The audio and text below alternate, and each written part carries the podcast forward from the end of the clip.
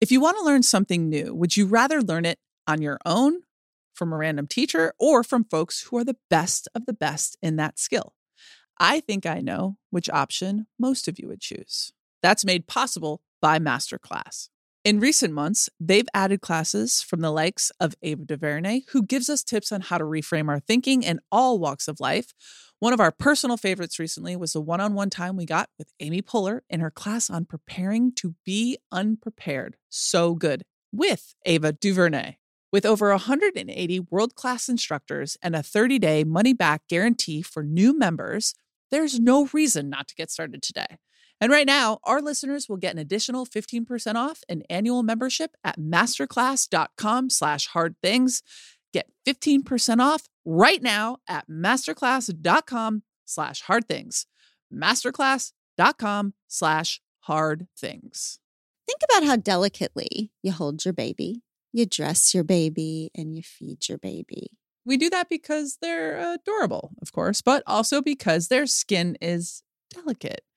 Know this there is only one diaper brand that we recommend to give you the gentle protective care your little one needs, and that's Pampers, the number one pediatrician recommended brand. Their Swaddler's diaper absorbs wetness better versus the leading value brand and provides up to 100% leak proof skin protection to keep your baby's skin dry, healthy, and beautiful. And when you use Swaddlers in tandem with new Pampers free and gentle wipes, you'll keep your baby's skin healthy. The wipes are made from 100% plant based cloth, and you won't have to worry about tearing. With free and gentle, mess meets its match. That's right. So download the Pampers Club app today and earn Pampers Cash. Redeem your Pampers Cash for exclusive Pampers coupon savings and rewards.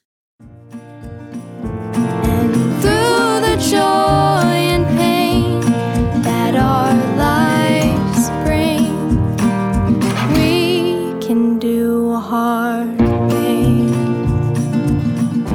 Welcome, Pod Squad, to an unbelievably beautiful hour. You are about to be changed by these two people individually and by their love together.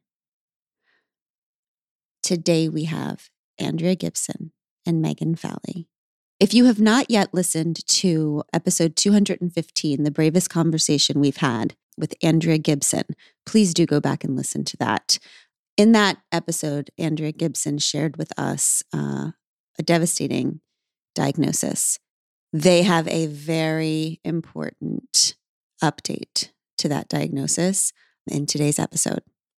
Andrea Gibson, a Boulder based queer activist, author, and slam poet who has just been named Colorado's new poet laureate.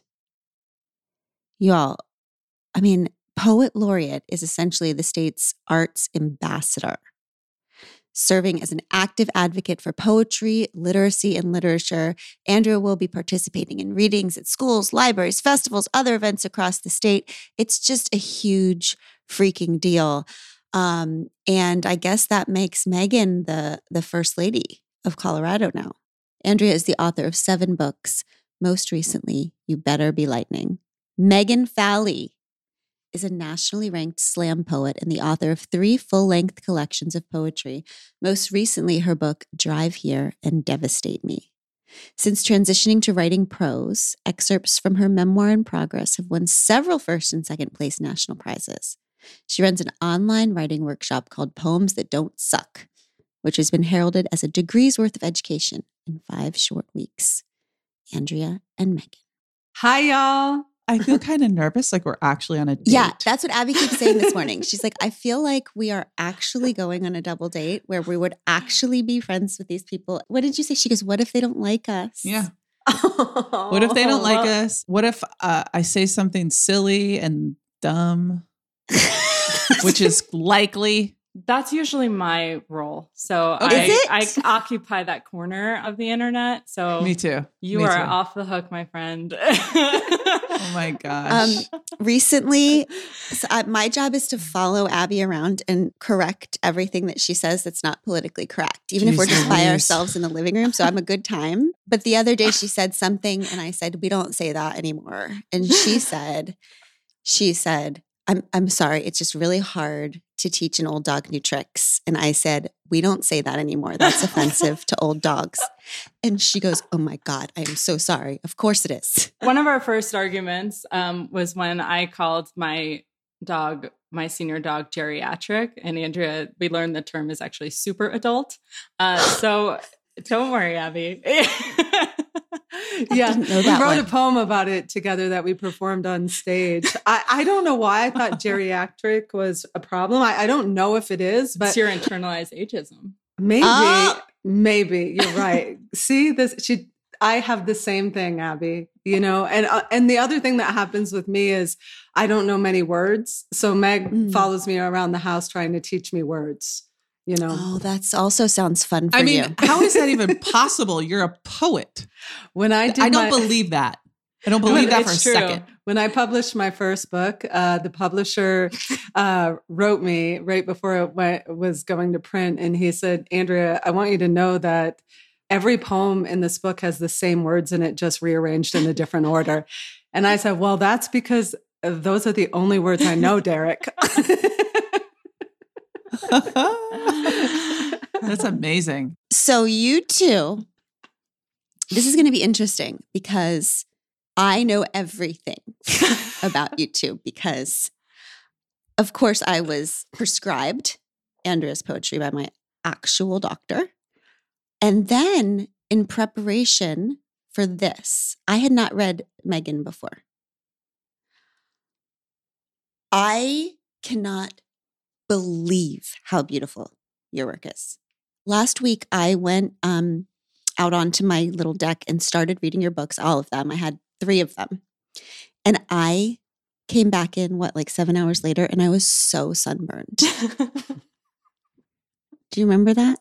I mean, we literally went on vacation all last week, and she was like, everybody put their sunscreen on. And then we come home for one day, and she comes in like a fresh tomato. Megan, it's just so freaking good. You are so good. You too. I mean, my God. First of all, talk to us about how you met.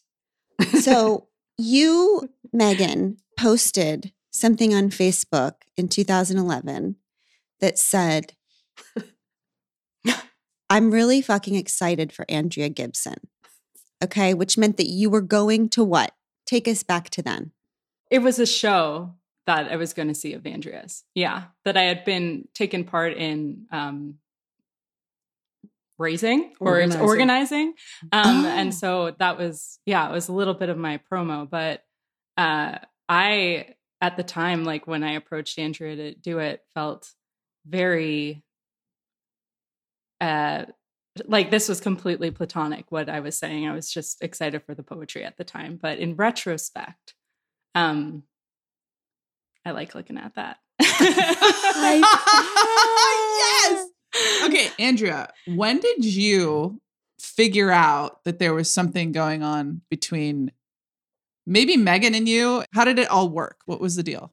So Meg and I, we were both in the poetry scene. So we had been friends for years and we were doing weird stuff together. We were, we would, if I was on tour and she was living in New York, I would come to her house and we would do dance routines and make up parody songs and stuff like that. But I think that I, As you do. I had the huts for Meg long before she had any feelings for me. Yeah. Like, no way. and I think that it was sort of unexpected. I typically were, um, how do I put this? I typically was attracted to women who were older than me or, or much older than me. I was attracted to super adults. Uh, I still find super adults very beautiful.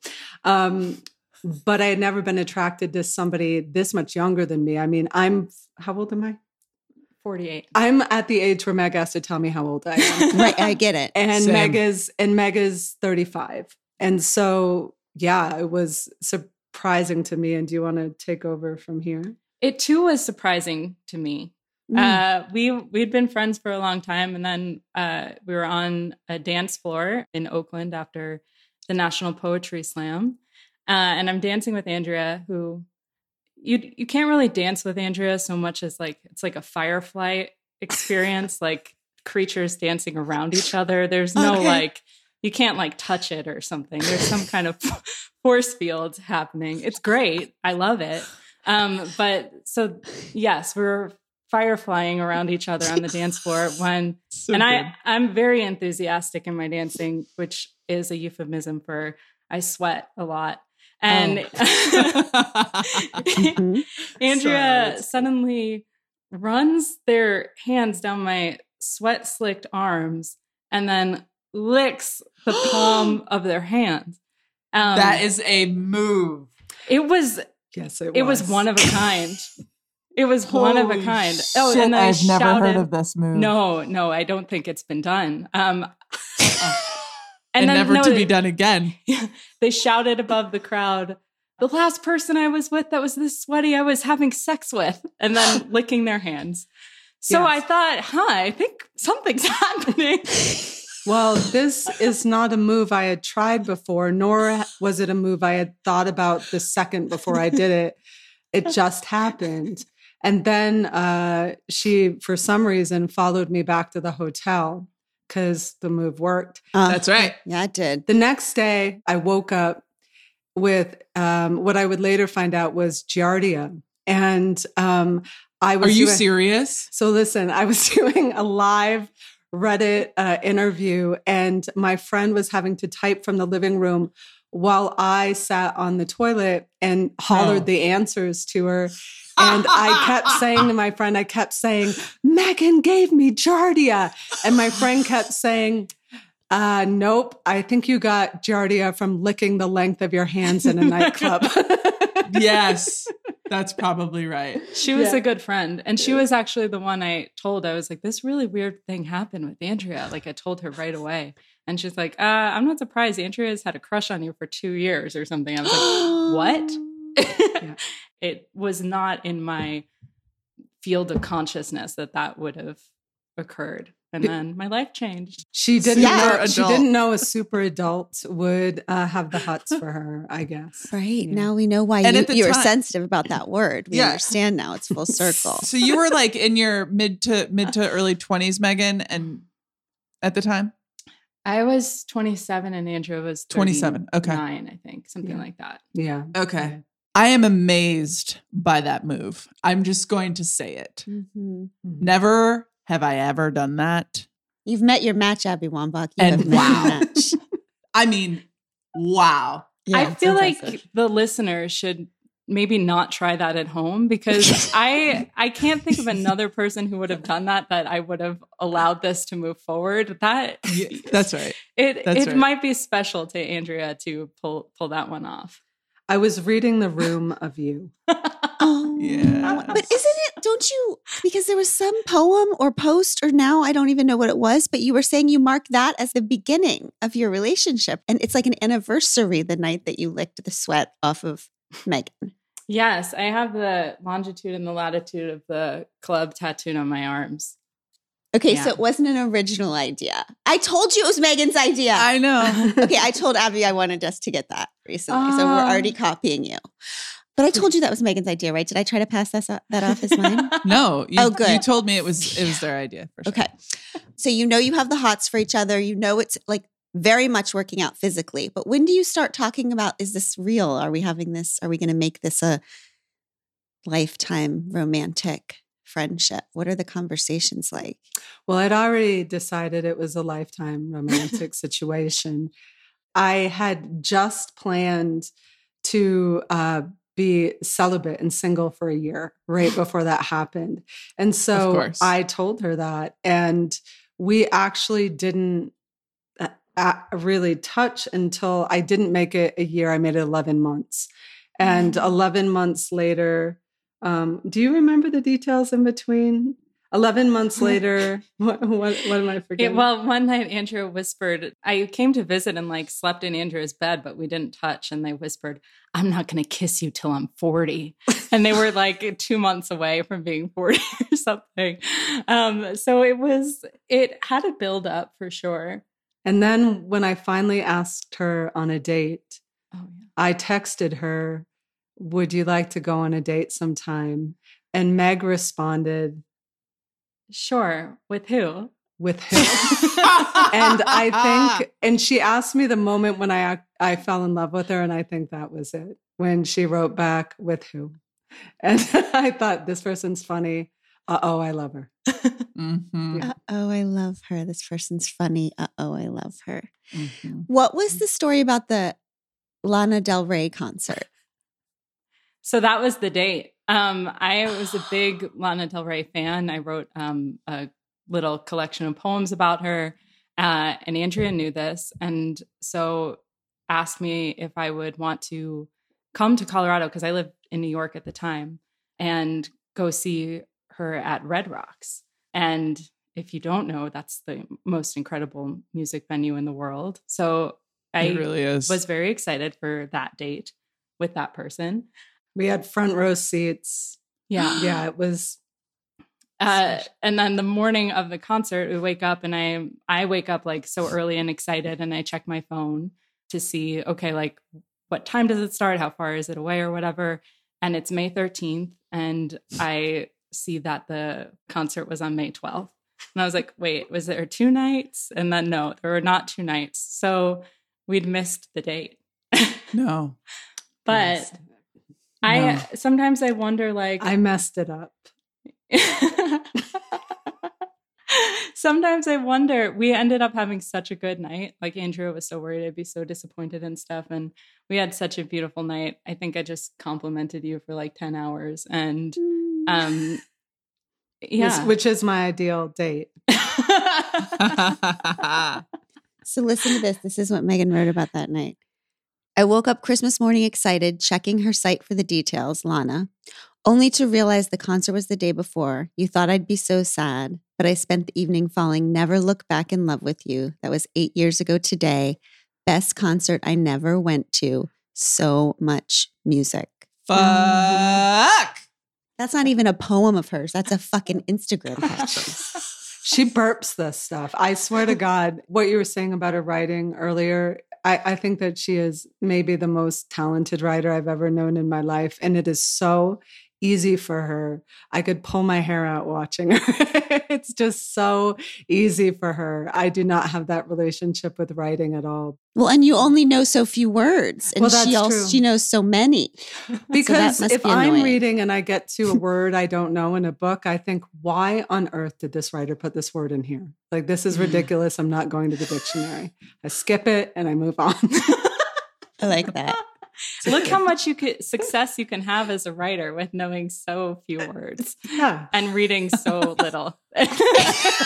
really? Are you not a big reader, Andrea? You know, I used to read constantly all the time. And then I went through a period with uh, Lyme disease where it was difficult with my vision to read. And then so I stopped reading for a while. Now I listen to a lot of audiobooks and stuff like that. I read poetry, but I Mhm. rarely read these days. And I and it's even been it's been much different since my diagnosis too. I describe it to Meg as like, I just don't want to spend my time looking down. I just want to spend my Ah. time looking looking out at the world. That makes a lot of sense.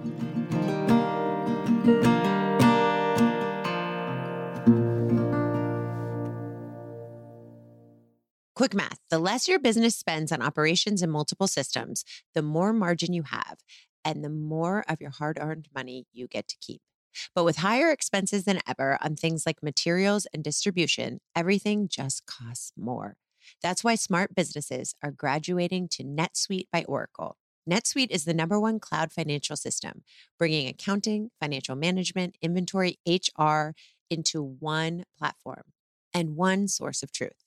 You'll reduce IT costs, you'll cut the cost of maintaining multiple systems, and you'll improve efficiency by bringing all your major business processes into one platform, slashing manual tasks and errors. Over 37,000 companies have already made the move, and expenses don't slow down. So why should you? By popular demand, NetSuite has extended its one of a kind flexible financing program for a few more weeks. Head to netsuite.com slash hard things. netsuite.com slash hard things. That's netsuite.com slash hard things.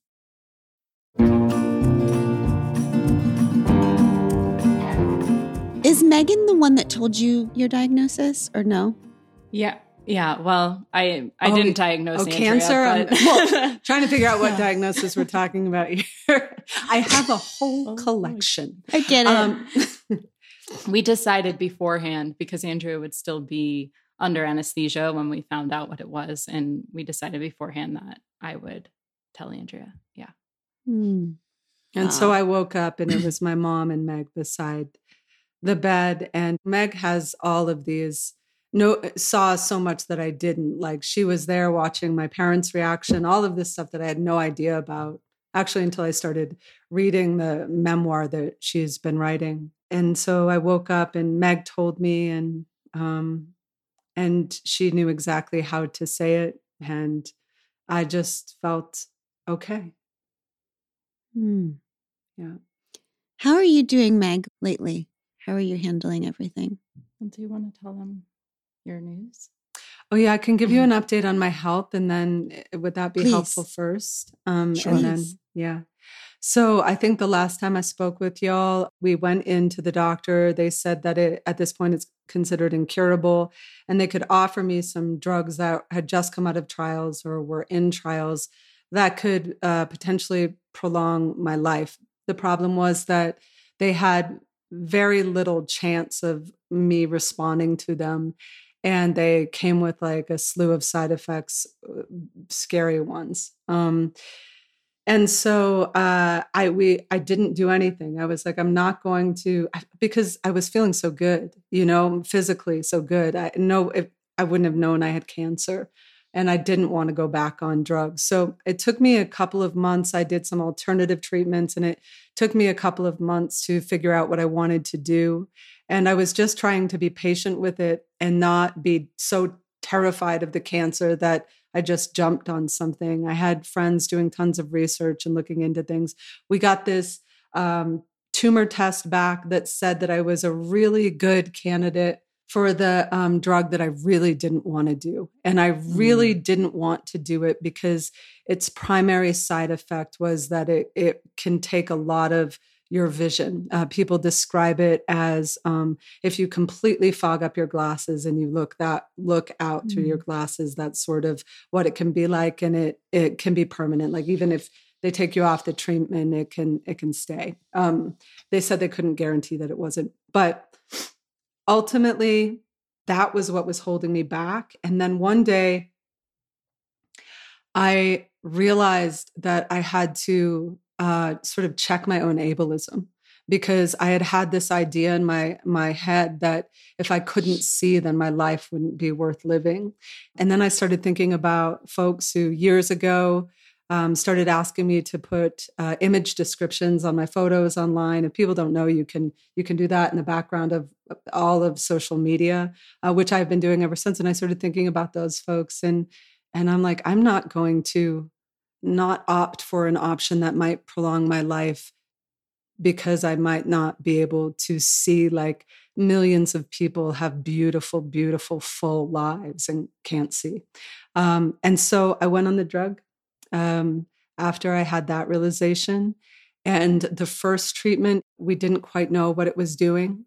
And then um, three weeks ago, we went in uh, and got the results of my second infusion.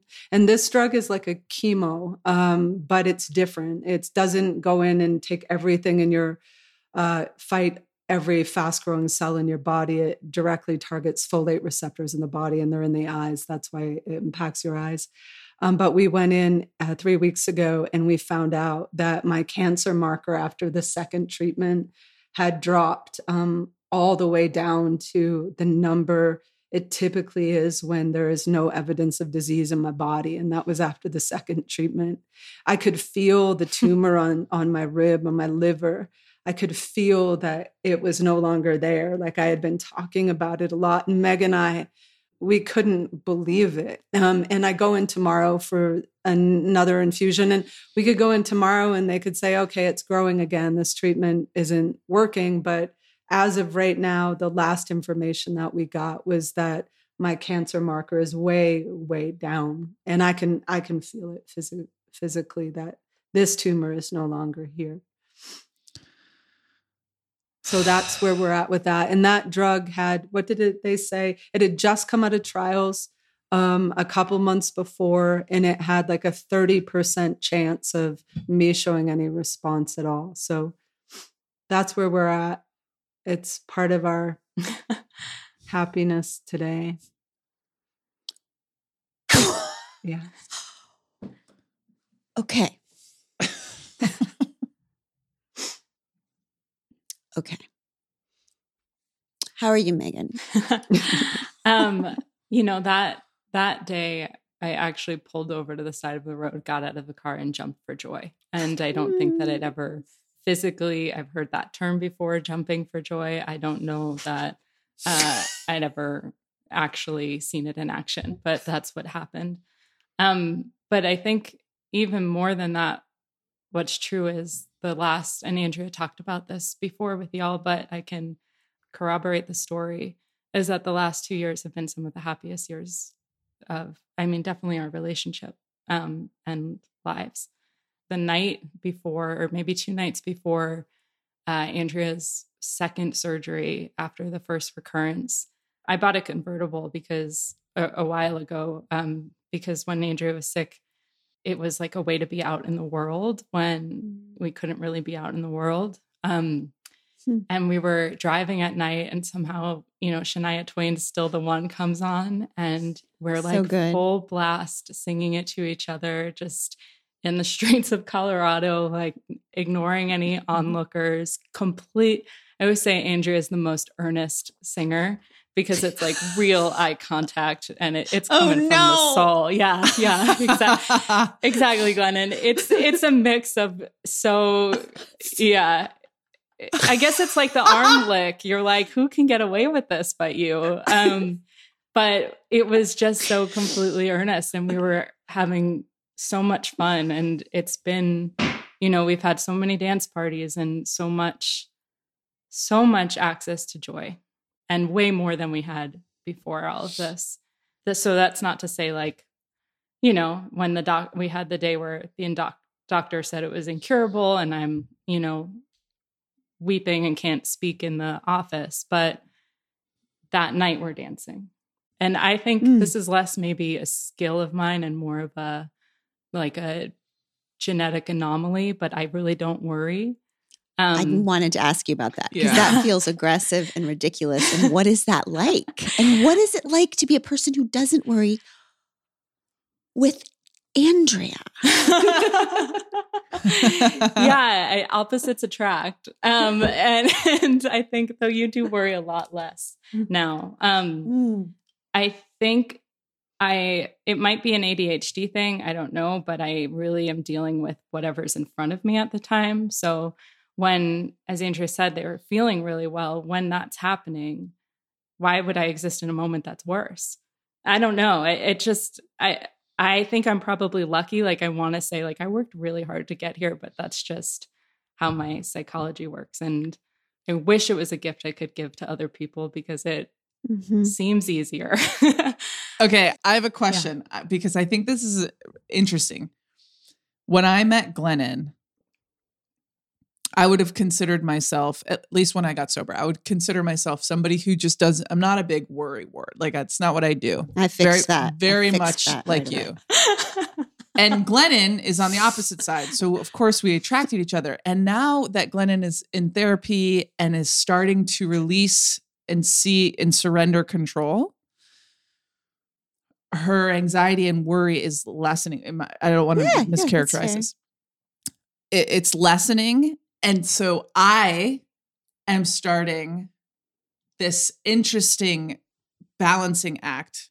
I've started to think more proactively more about the totality of our ecosystem because I know deep down that she isn't doing it like she used to. Like she's like the protector. She's the Mhm. one who's going to worry for us. So I wonder if that dynamic is any way similar for you two. I think that Meg has never worried. I mean, I used to think, what is the species of person? You know, it is So just awesome. so odd. And at times I found it rude. I, it's reckless. I found it problematic. I found it dangerous. I and until I had the experience of letting go of control and surrendering to this whole experience of cancer and then realizing wow like life is so much more doable and not only that but what you're talking about abby i feel like i have far more access to actually showing up to you know the fact that the planet is burning and, and that sort of stuff Ah. while I'm not worrying. I think that we think that worrying is what will help, but that wasn't the case for me. I think that maybe it is for some people, but yeah. Meg, so if you're only focused on what's in front of you, okay, so that works well if the thing in front of you is good. Mhm. What about when the thing in front of you is bad? Like, you got good news. This is good news. with- yeah, and I don't want to gloss over the ridiculousness of the. I'm so happy for you So, both. before, when you get terrible news, are you also only surrendered to what's in front of you in the terribleness? Because hope is kind of like worry, but the opposite. It's jumping ahead to like the next thing. So, do you do that when what's in front of you is terrible? Or is your strategy, I'm going to be completely surrendered to what's in front of me, whether it's positive or negative? That's a great question. I don't know if you have a better lens on me than I would in that way. I, I do think I lean hopeful, but that doesn't mean, you know, when I'm in the office and the oncologist is saying that thing, in my brain, I'm not saying that's not true. You know, Mhm. I'm accepting what she's saying and having my emotional response to it. And then I think uh, maybe a bit later in the day or the week or something is when I'm saying, like, look at us now and we're dancing and we're so in love. So, Mm. yeah, Hmm. I, I guess I hold the hope more than than other things, but I, I don't feel like it's coming from a place of utter denial. I also, Andrea to me is the most miraculous person I've ever known. Like, I feel like timing and miracles and stuff just happen around them and because of them. And Mm. I was thinking the other day about how when the doctor said it was physically impossible to run a four minute mile, like there were just like physicians, you know, said there's no way your heart would explode. And then somebody did it. And then Mhm. tons of people did it because it happened for the first time. So I think my perspective in all of this is to keep putting ourselves in the way of miracles. Um, and that if they happen to anyone, it's certainly Andrea. so I guess I do lean hopeful, but the worry thing never worked for me. It just Mhm. shot on whatever moment I was in. Mhm. Yeah, it's never worked for any of us, but that doesn't that doesn't keep most of us from persevering. I think that that's wonderful.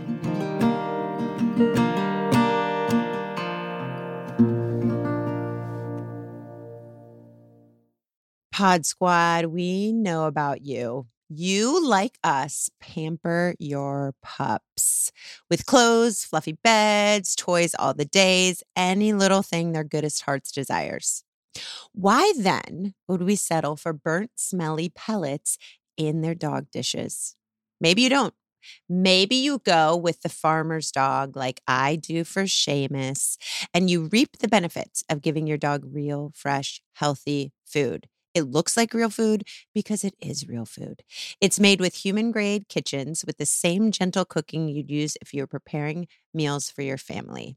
It's even fun signing up. You answer questions about your dog, like what health issues they might have, how old they are, what breed and personality they have, and more.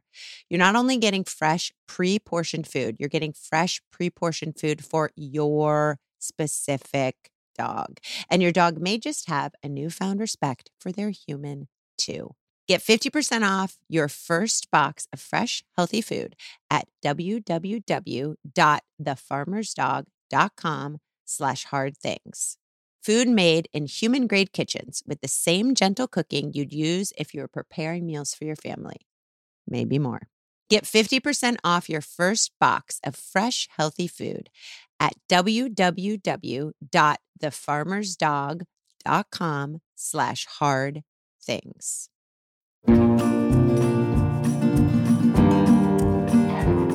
Do you feel surrendered to hope right now? Or do you feel scared of hope? Is there part any part that braces for the the hope not being real? Do you feel scared of it or are you fully embracing it? I know a lot of people are terrified of hope because they feel like it can be a letdown. Um, I've heard that a lot, like it, it's further to fall or something. And for me, I I don't have that experience because hope makes the present more beautiful. And so I think when we're worrying, we're sort of preparing ourselves to handle a future emotion. And when I'm just remaining hopeful, I'm in control of the emotion that I have right right now. Mm-hmm. It's good. Mm, you're so sane. what um was your conversation when you left that freaking doctor's office with the markers being so low? Like, what do you two say to each other Yeah. on Well, the for- car ride home? We were probably trying to find uh, a minute to talk because my best friend was in the back seat screaming um, about how wrong the doctor was. uh, and the conversation, I, I don't know if I said this out loud to you, Meg, but it was the very first time that I had the thought since the two years since I had been diagnosed. It was the very first time that I had the thought, hmm, I might live. and, I, and I don't know why I had that Mm. thought. I said, I don't, I don't know how. I know that it's like, I don't know what it is, 1% chance, but I felt into that 1% chance. Um, and then our conversation, uh, I was largely about it being in my hands now. Like I had given my power away in in regards to my mm, choices, and I knew from that point on it was my choice to make, and um, and our collective choice to make. Like I, I would make those choices with my friends, include, including my screaming best friend in the back seat. We walked out of the hospital. We immediate we were over in the coffee shop. There was Immediately got coffee or tea. immediately got tea. It was I think I may have written you about this, Glennon. Like, Yes. we're in the we're in line at Starbucks, and uh, this man and I both asked for the bathroom key at the same time, or the bathroom code, and then we looked at each other and we literally sprinted in a race to see who would beat each other, and then we Yes. both get there at the I don't know bathroom, and we're just falling over ourselves laughing and, and it's one of those moments where i'm like i'm laughing. Like i cannot tell you the amount of times in these last two years that i've just i'm laughing and how am i laughing right now? Like how am i laughing right now? So I Mm. remember uh, right after your first surgery, Andrea would actually laughing became very physically painful because they had Mm. scars and organs and stuff removed. And the amount of times Andrea was saying, ow, stop, because we were laughing so much. It was like Mhm. uh, such a gift for the surgery because it was almost like this alarm of, hey, you're having joy right now. You're having joy right now. Mm. No And the way. That's Pain Oof. was, in a way, like a constant reminder of joy. and she brutalizes me with her, with her humor like i can't have a cold around her i can't have a stomach ache i can't do a surgery and be around this person because she makes me laugh so much that i get so mad because it's so painful and i can't i can't stop laughing it's harmful it's, It's- dangerous and harmful Oh, Cancel that's me. Good. I'm going to cancel her because of her harmful. It's awful. And so I told her if I ever get COVID, she's. I had previously wanted her to stay and get COVID with me, but now Uh-huh. she she's gone. She's kicked out of the house. if I ever get it. Fair. You laugh in the midst of all of it. Your love story is otherworldly. It's so beautiful. Do you fight like normal people, even in the midst of all of this drama and trauma? Or is that something that goes away? It, like it doesn't matter? Well, we used to fight before this, like abnormal people. Um, Okay. We used to fight a ton. um, Oh, yeah, there's before poems about Andrea's that. diagnosis. Yeah, Mhm. we celebrated fighting in a way, Yeah. or, or we found a way to in writing and stuff. But I, it went away. I mean, of course, everyone's going to have some stuff, but it, the amount that any arguments, all the pettiness just really reduced so much. And I think what largely happened was our appreciation for each other Mm. um, kicked into high gear with the diagnosis. What would you say? I would say that we used to argue a lot. I mean, uh, especially when we were going through the time of the pandemic and we were both home alone and with each other almost 24 hours a day. Mhm. And then after the diagnosis, it was I try I try to explain this, but it was almost as if I was seeing Meg as if she were a new person. And I had heard this thing years ago. Um, oh, I think I learned it in college of our greatest human desire is to be known. But there was something about right when I was diagnosed where I realized that the best way to know somebody is to unknow them, to Mm. see them as a mystery, to not expect the same patterns. And what's really beautiful about that is Mm. as soon as you ex- stop expecting the same patterns, um, that energy almost creates this world in which the person no longer does the thing anymore or has more of a capacity to not do it. Um, but I remember just being overwhelmed with just watching Meg walk through the house and thinking, who is this person? Like, who is this mystery walking around in here? And I had years ago heard a poem by Mary Oliver talking about her partner at the time, and it was called The Whistler. And I think they had been together for decades. And then one day, Mary walks downstairs and hears Molly whistling. And and she had never heard her whistle before. It's such a beautiful poem. It just talks about how you know there there is so much to uncover in a person. Even decades later, we we only know a fraction of them. And I feel like there was something about that energy of just feeling like you were new. But the other thing is, is Mm. we both grew so quickly in such a short amount of time. And I've seen friends who, you know, one person is growing and the other person isn't, and the relationship sort of falls apart. And I think that we both grew in the exact same moment and and we're growing, have been growing since. And so that has I think that's a lot of what has kept our love feeling very vibrant. Mhm. Do you have certain conflict styles? What would you say each each of your conflict styles is? For sure. Well, I'm always right. So See, that's hard. yeah, I'm always right and perfect. And then thus when somebody has a problem with me, I have to tell them why they're wrong. Mhm. Right. You're are Mhm. you're like a lawyer and you prepare your case for yourself instead of trying to actually f- fi- fix the conflict because that's what I've learned that that's Yeah. actually not conflict. Lawyer sounds like you have to prepare. This is just logic. Oh. wow, you just did it to me, so I get it. um yeah and i andrea you in the past have been like much better at expressing the full spectrum of your emotions and stuff and Mm. i i go right to like the brain heady experience The other difference is Meg has this thing that she calls going to the basement, or we learned to define it as going to the basement. And so I always think of conflict as um, this is what we're doing for intimacy. Like if we're going to if we're going to do this so we can be closer, so we can understand each other. And I think when Meg and I got together, she had this idea that if you're in a very healthy relationship, um, you never argue, you never Mm. have anything to process.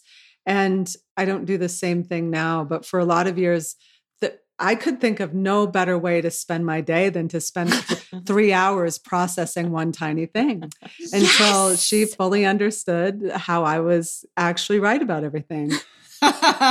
It's like it is not enough for me to understand you. I want to overstand you. Yes. yes. yes. And Meg, talk about what your opposite inclination. Well you've actually always said i'm it's almost like i'm a husband in this way like i Oh, you know get i'm kind of like let's put on the tv and like kick back and this is fine uh, um yeah the emotional I, I've gotten better at it, and you've gotten Mhm. better, I think, at relaxing a bit too. But Mhm. Andrea actually helped me learn by prefacing some of our arguments with, "I'm bringing this up because I want to be closer at the end of it," Mm, and that good. I should really that. opened me up to um, the whole talking thing. It's good. Andrea knew what your kind of your attachment style was, and Glennon's attachment, her ability at the beginning of our relationship to show up in a conflict and say to me, I'm not going to leave you. I just really need to talk about this thing that's happening, and it's really important to me, but I'm not because I was just afraid, huge fear of being left. It's very cool that they were able to do that for you, Megan, to to get you onto the side of this processing lesbianism that we love. oh, and you too, like the gorgeousness of it having a, a safe container of like, Yeah. yeah, removing that thorn of potential abandonment where only your defenses are going to go up. And Totally. I think Mhm. that's a good takeaway for anyone. Yeah. Glenn and I fought a lot in the early days and like A the first like two years. It was like throttle on and we were just like in a total power battle. Mhm. And then I don't know what happened. We just went dead inside. I just think it stopped. We were just like, oh, you're not going anywhere. I'm not going anywhere. We're just going to talk. I think we were trying to through. change each other. I think we were trying to change each other for two years. And Yeah. then we both stood strong. We did. Good job. And then we gave up. And then, and then we're like, okay, we're going to let you be you. yeah, and I We're guess. going to let you be Yeah, you. we surrendered. Good for There's us. a there's a song like that, but I I thought we thought it was happy at first. Why don't you be you and I'll be me? I don't know. We thought it was happy, but then we realized it was a breakup song. Oh, wait, what song is that? I'm hearing it in my head. Right now. James That is a good Bay. James Yeah, Bay. it's good. Oh, love go- that song. Oh God, that song is so sad. It'll just crush you.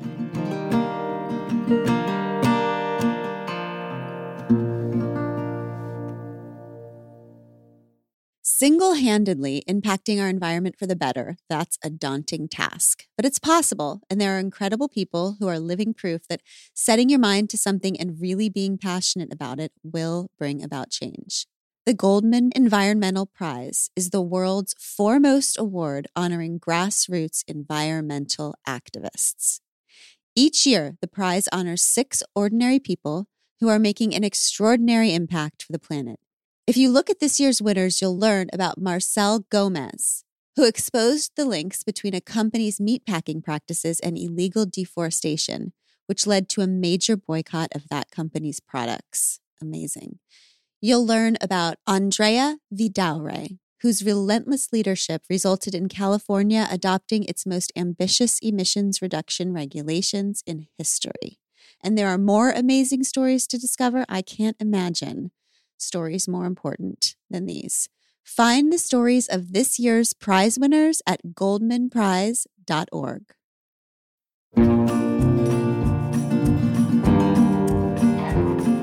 What do you feel like you have learned? Like, what do you know that you didn't know before?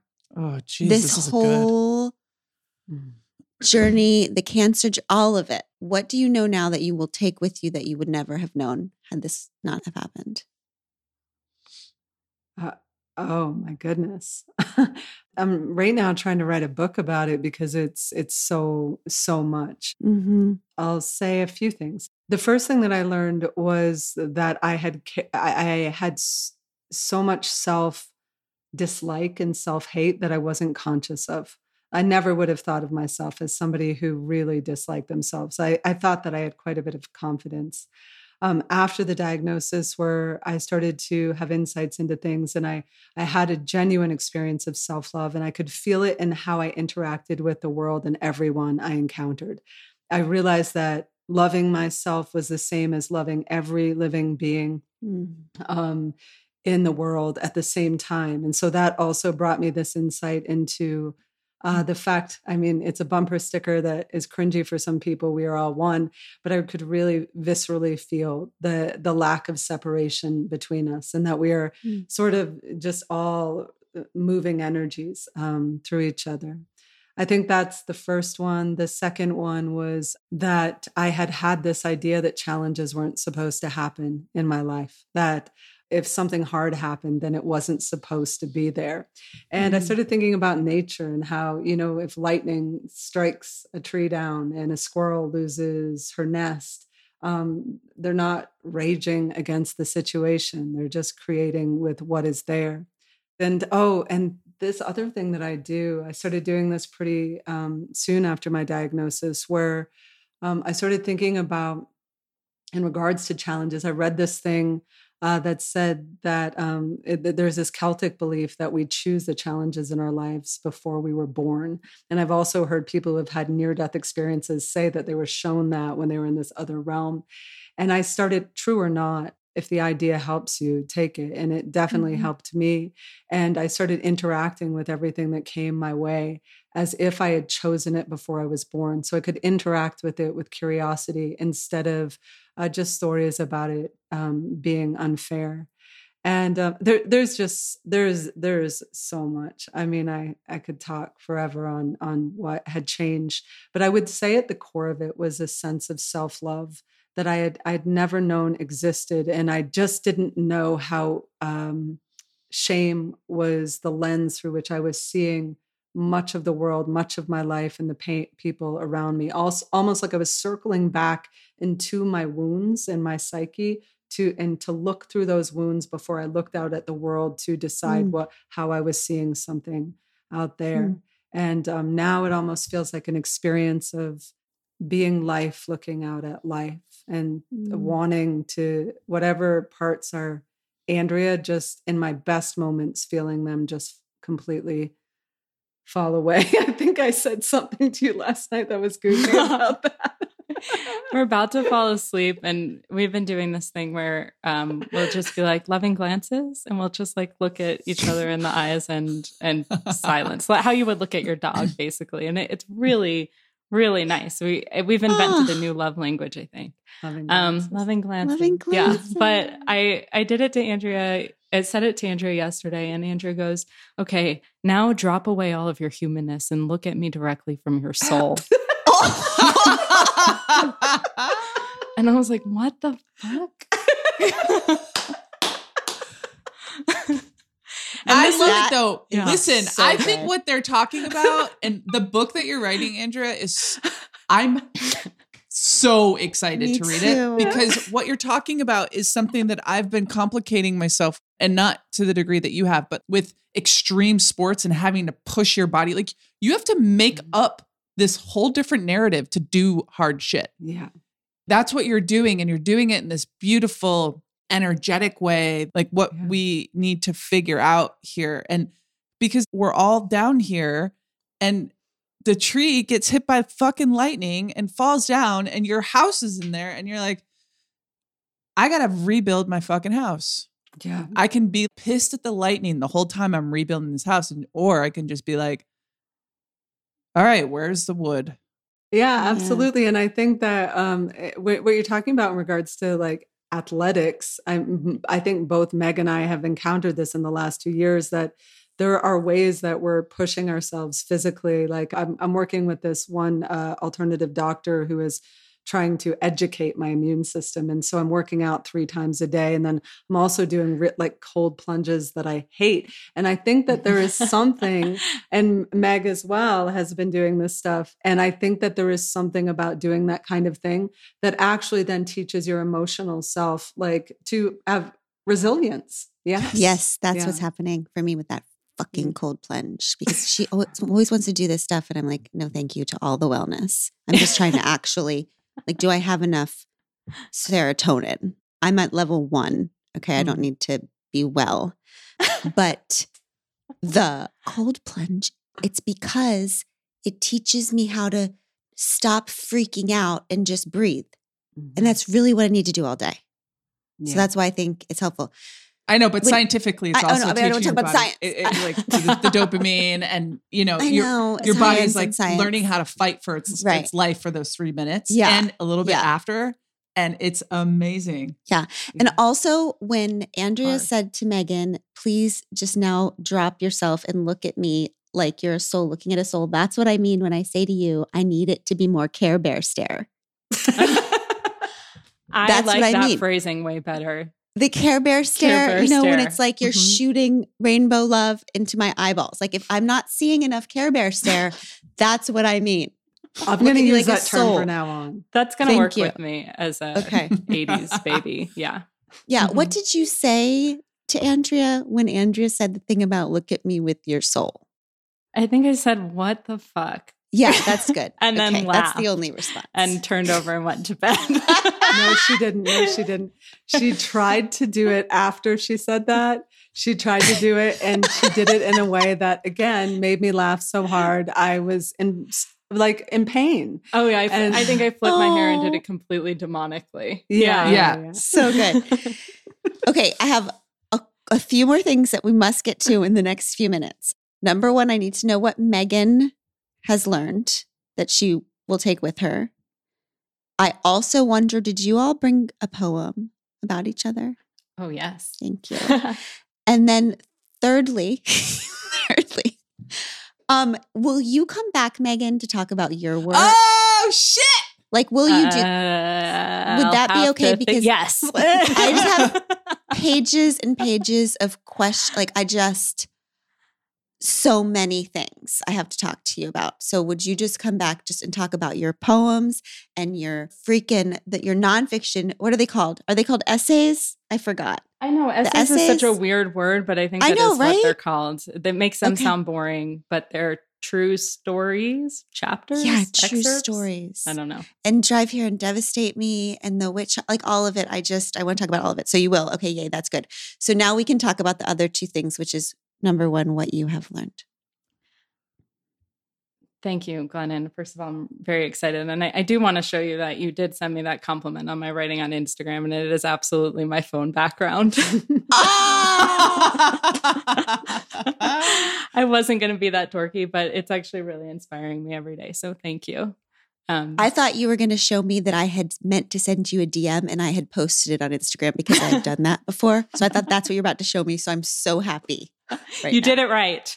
okay great great um, I've I've been, I think, blessed to be the main sort of benefactor of the trickle down theory of Andrea's wisdom and knowledge for the past two years. So everything that they said, I will co-sign as having impacted me as well, especially uh, the idea that a situation happens and then there's an em- emotive prescription of how we're supposed to feel. So uh, that that's not true. That you can get the cancer diagnosis and sing Shania Twain at the top of your lungs. That's definitely been a learning. Um, but I think the main thing that sort of individual for me is when Andrea sort of got this news of like, you have to really take care of your body now.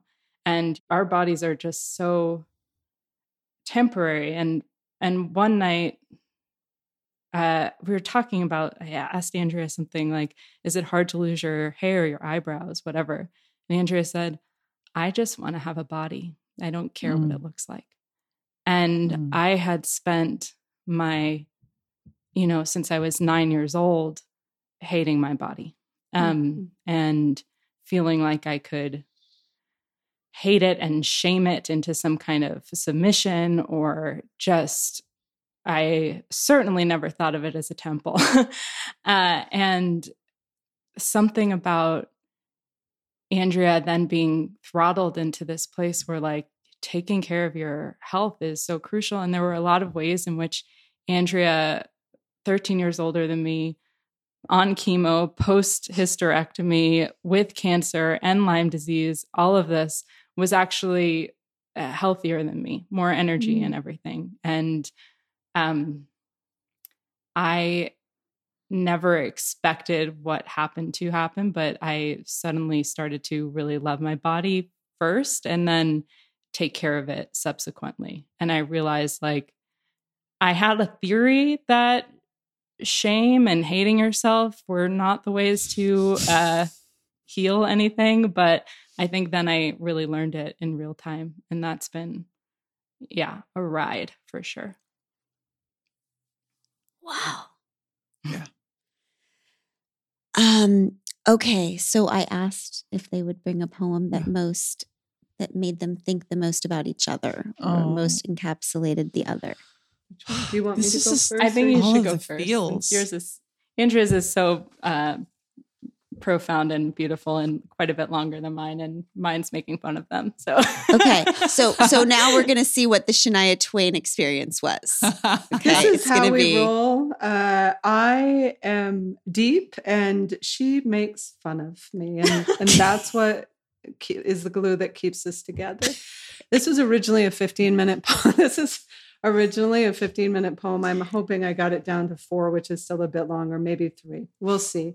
But it was one that I wrote after uh, my diagnosis, and People argue with the first line, but Wellbutrin is used off label for um, ADHD. Mm. This is called guardian angelfish. I'm nervous.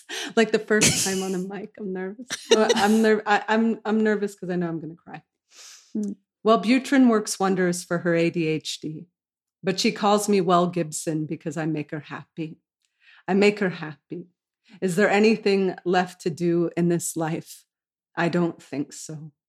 Except maybe adopt a fourth dog, which we both know she will find because I pull over when I see a stray, but she pulls over, learns parkour, scales a building, and pole vaults between rooftops, returning with another furry bundle, freckling her in fleas.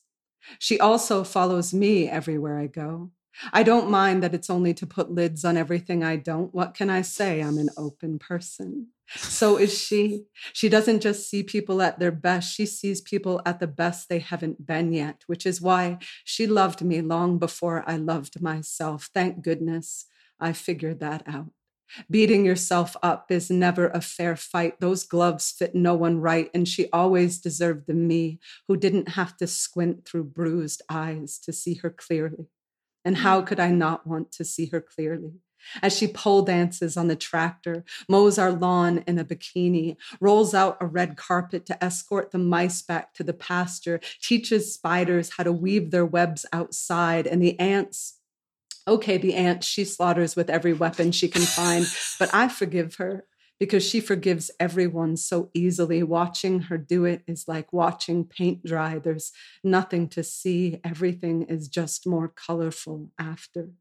This morning, while I was trying to figure out what kind of fish everyone in our family would be, I asked her what she would be, and she said very seriously, Hold up, let me Google the sexiest fish. Oh, wait, the most beautiful fish. Oh, wait, there's an angel fish. I am the angel fish. I know there are more fish in the sea, very beautiful ones, but she's a catch I will never throw back because there is no one like her anywhere. She minds her own business, changes her mind as often as she needs to, and she never ever lies, which irritates me because she also edits my poems. Can't keep the look off her face when I use adverbs. How could I not write the word beautifully while she's sitting beside me, but beautifully doesn't bug her nearly as much as honestly, which I honestly begin half of my sentences with. And she's worried that suggests the other half of what I say is a lie. But here's what I figured out today I am a liar. I lie all the time. The other day, I said, We will all have to say goodbye sometime. That's not true. Saul Williams was right when he said, Only believers in death will die. I don't believe anything could take me away from her, nor would I want it to, but it wasn't always like this. There were many months we were more flammable than Instagrammable, but we were creative about it. Spent an entire summer arguing via badminton so we could drive the birdie of blame at each other's skulls. I was gonna, I was gonna leave that out of this. But this isn't only for us.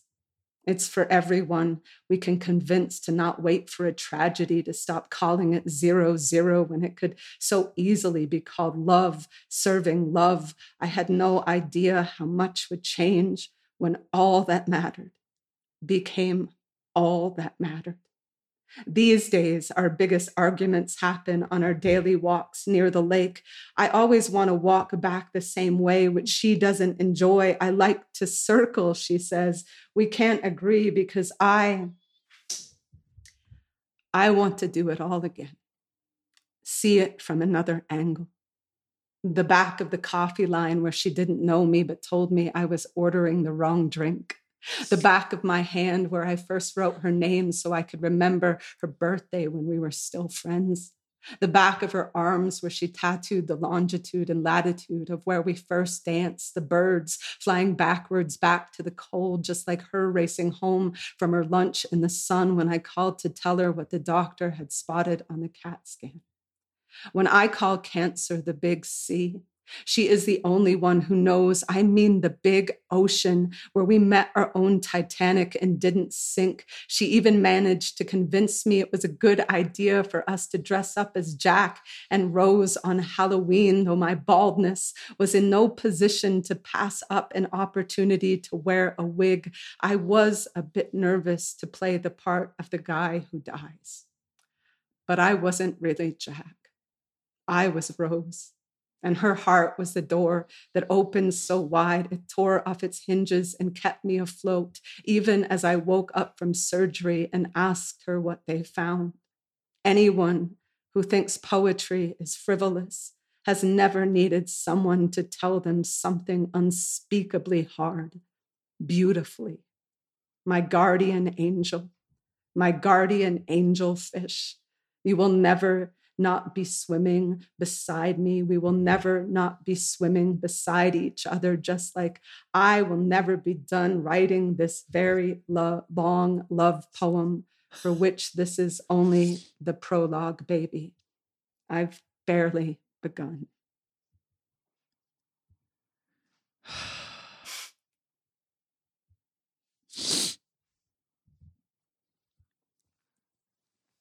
just make you want to oh my be god. pay attention like they do? Are you okay? That was just I know. Okay. Megan, go ahead. That's my personal favorite of Rose. theirs. No bias or anything. I just, it's I mean, you don't know that Titanic is my favorite movie. it is Abby. she was Abby, it's my favorite movie in the entire world. I saw it three times in the theater. Oh my Yeah. god, I get it. I cried so much that the woman sitting behind me, I went with my mom. I mean, I was nine, and she suggested that my mom take me out of the theater. And I turn around and go, No! Uh-huh. Holy I've- shit. I've been reading about uh, how when you die, you meet these guys. Who knows if it's I, I we who knows what's true after, but that you have guides that help you move through the afterlife. And two nights ago, I asked Meg um, who her guides would be if she has any sense of who her guides are. And uh, what did you say? At first, I said the Spice Girls, and Andrea sort of like rolled their eyes at me, and they were like, "No, come on, I'm serious." And I'm like, "I'm serious. It's the Spice Girls, and then the two people who died holding hands in the bed in the Titanic and went down together." And then Yeah. Andrea goes, "That's brilliant." because it's so her, and those are absolutely her guides. Oh. Megan, can we hear yours? Absolutely. Um, mine is uh, on the lighter side. I've written a lot of love poems about Andrea. I think a whole section of this book is um, love poems, but this is Mhm. about uh, one of two or three times that Andrea and I have been riding our tandem bike, and Andrea peed their pants on the tandem bike. So, yes. Oh God, I love this one.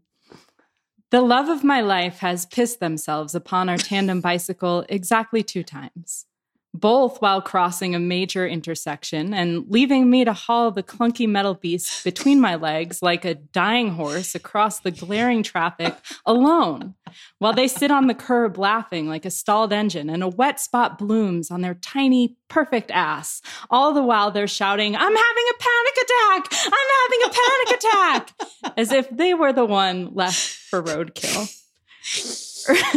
Earlier, we were debating the clock of love. How one's heart becomes a flat tire once someone has seen you for the lemon you are, or no longer peels their eyes from their book when you undress. All day I've been thinking I'm a lousy poet, so I'm looking for the metaphor here. Is love a tandem bicycle? Both people with one destination in mind, but someone always a little ahead. I'd prefer to think of love as a sociable bike, side by side. But love is, more honestly, the swatch of urine on the pants. born from a blushing, a bliss, a surprise, sometimes uncomfortable, often embarrassing, but how, when it comes, you know you are going home. Oh, Oh my gosh. I mean, oh my God, you two. Okay. So good. Andrea, you said you could talk about this forever. I just hope that both of you talk about this forever. It's all the world needs. That's all you have to do for the rest of your lives is just love each other and then fucking tell us about it because Mhm. there's nothing more beautiful than you two. Um, and the only reason I'm not panicking now is because I already got you to commit to another date. So after this is you over, I can pause it and then just ask you guys questions for an hour. Is Right, that what you're sure. saying? Well, we can do that. We can do another double date. Yeah. We'll get put it on the books. oh my Sure. god. Yeah. Please. I will say before we got on, because I read Untamed, but um, in the last two days, I've been listening, Abby, to all of your interviews because I wanted to know, feel I knew you in the way that I knew Glennon through her writing. And you, uh, at one point, self referenced what you were saying as boring. And I was like, who is this lunatic to think that any of this is boring? It was really beautiful. Oh, thank you. That's really sweet. I'm just so happy. I'm so happy. I'm so happy for you both. I'm so happy for the recent news. I'm so happy that no matter what, if it's terrible news, if it's happy news, if it's wherever you are, there's so much joy and beauty. It's super rare. The world Yeah. the world needs to know more about you too and how you're living within this. And we love you. And Pod Squad, we will see you back here next time. Thank you so much, y'all. Thank you. Mm-hmm. I love you guys. Thank We you. love you back.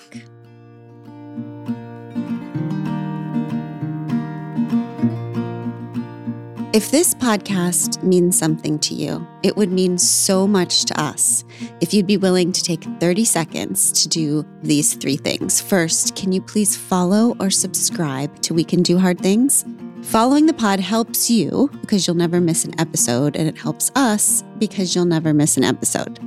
To do this, just go to the We Can Do Hard Things show page on Apple Podcasts, Spotify, Audacy, or wherever you listen to podcasts, and then just tap the plus sign in the upper right hand corner or click on follow. This is the most important thing for the pod. While you're there, if you'd be willing to give us a five star rating and review and share an episode you loved with a friend, we would be so grateful. We appreciate you very much. We Can Do Hard Things is produced in partnership with Cadence 13 Studios. I give you Tish Melton and Brandi Carlile. I walked through fire, I came out the other side. I chased desire, I made sure I got what's mine. I continue to believe